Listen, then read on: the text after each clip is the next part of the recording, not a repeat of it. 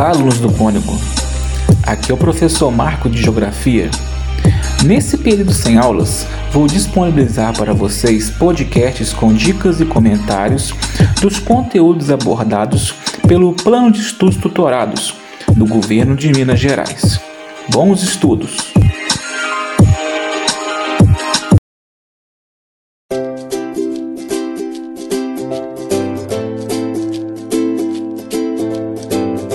Segundo ano, semana 4. Tema: Segregação espacial.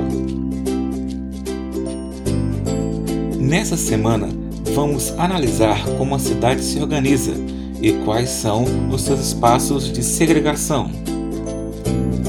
Entenderemos como esses lugares preservam saberes e identidades que tornam a convivência mais harmônica e com fortes laços de companheirismo entre os moradores. Vamos lá!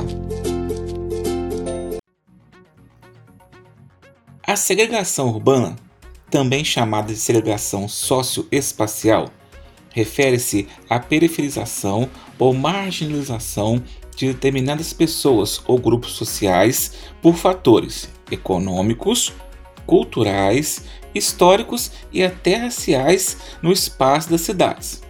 No Brasil, alguns exemplos de segregação urbana mais comum são a formação de favelas, habitações em lugares regulares, cortiços e áreas de invasão.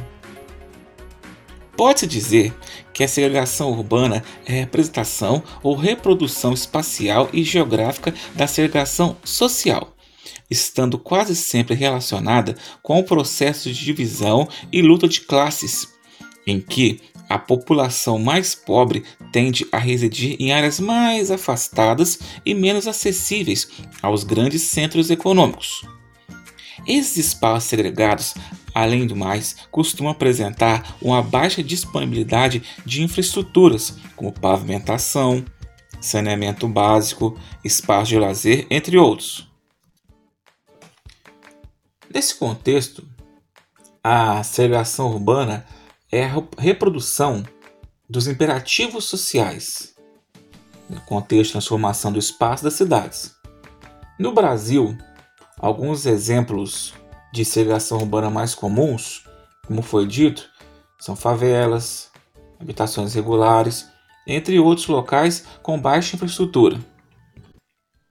Basicamente, as cidades constituem-se a partir de seus sítios ou espaços centrais expandindo-se a partir delas. Nesse interim, as classes economicamente mais abastadas tendem a se localizar nas proximidades desse centro, uma vez que são esses os espaços mais caros e valorizados, ocorrendo uma situação também, pessoal, de especulação urbana e imobiliária. Com o passar do tempo, esses centros principais tornam-se sobrecarregados e inchados. E a evolução das técnicas vai permitindo que a prática de serviços desloca-se a partir de novos subcentros. Esses vão se tornando mais valorizados, o que encarece o preço dos terrenos e eleva os custos sociais, proporcionando o afastamento das populações mais pobres e a ocupação pela população mais rica. Em muitos casos, pensando aí nas cidades maiores, ocorre o processo da macrocefalia urbana e uma crescente periferização das populações, que não adquirem oportunidades, condições de vida decentes no espaço das cidades. Fatores denunciados pela formação de cortiços e favelas. O Estado age, nesse processo, no sentido de oferecer a esses centros as melhores condições de infraestrutura com a maior diversidade de transportes, praças, áreas de lazer, entre outros. Dessa forma, essas áreas empregam mais do que as demais, o que proporciona uma maior mobilidade e atividade em seus espaços, incluindo os trabalhadores que residem nas periferias e que precisam deslocar-se por grandes faixas para exercerem seus ofícios. Nas chamadas bordas das cidades, amplia-se o crescimento desordenado dos bairros periféricos. Além das favelas e das casas em áreas irregulares, como nas proximidades de cursos de água. Essas áreas são compostas por pessoas com baixos salários, com poucas condições de renda e que não possuem outra opção a não residir em locais com pouca infraestrutura, o que caracteriza a segregação urbana. Podemos concluir que a urbanização desordenada, que pega municípios aí desprovidos das necessidades básicas das pessoas, causa uma série de problemas sociais e ambientais.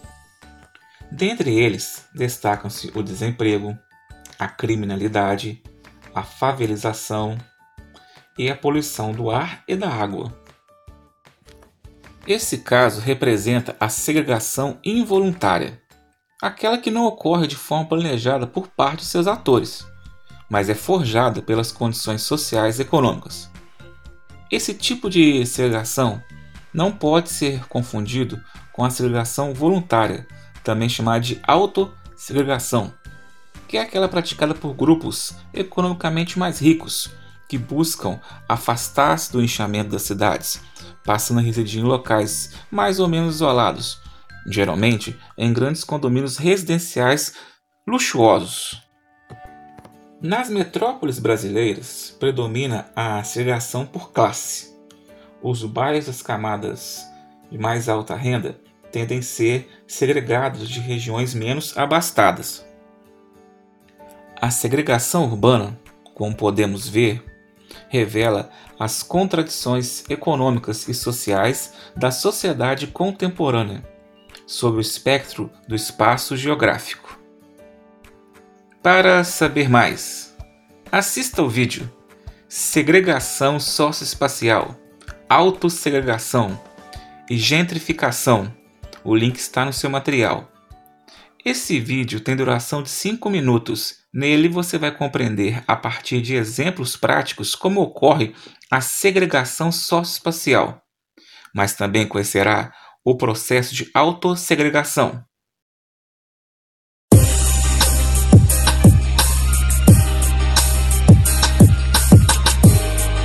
Agora que você está por dentro do assunto, vamos para as atividades. Anote as respostas e dúvidas no seu caderno, não sendo necessário copiar anunciados. Futuramente, elas serão corrigidas e valorizadas.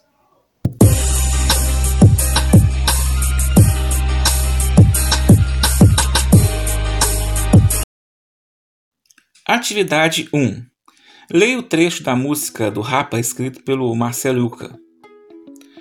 As grades do condomínio são para trazer proteção mas também trazem a dúvida: se é você que está nessa prisão.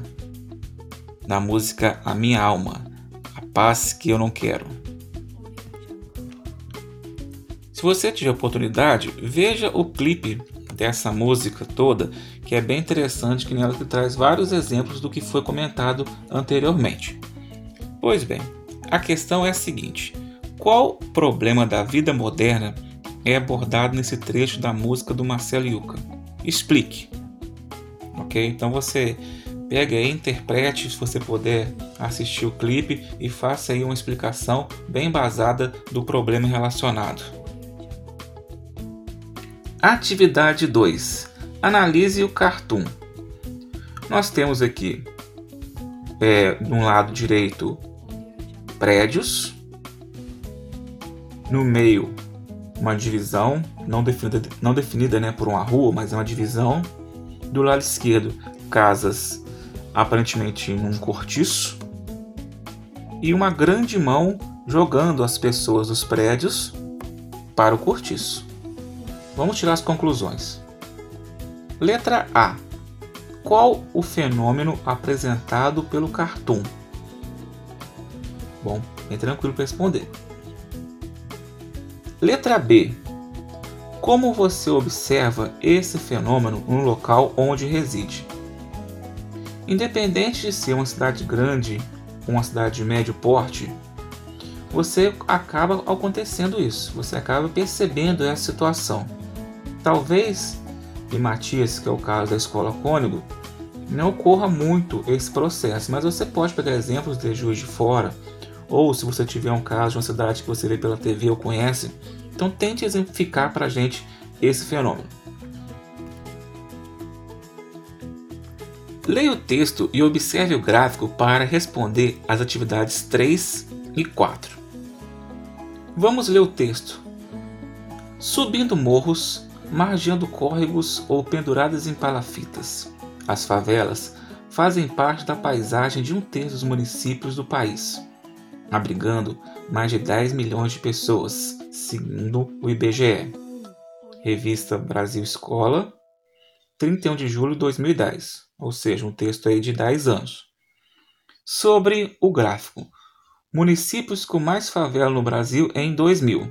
Então nós temos uma lista de municípios, algumas capitais e cidades importantes, São Paulo, Fortaleza, Curitiba, Belo Horizonte.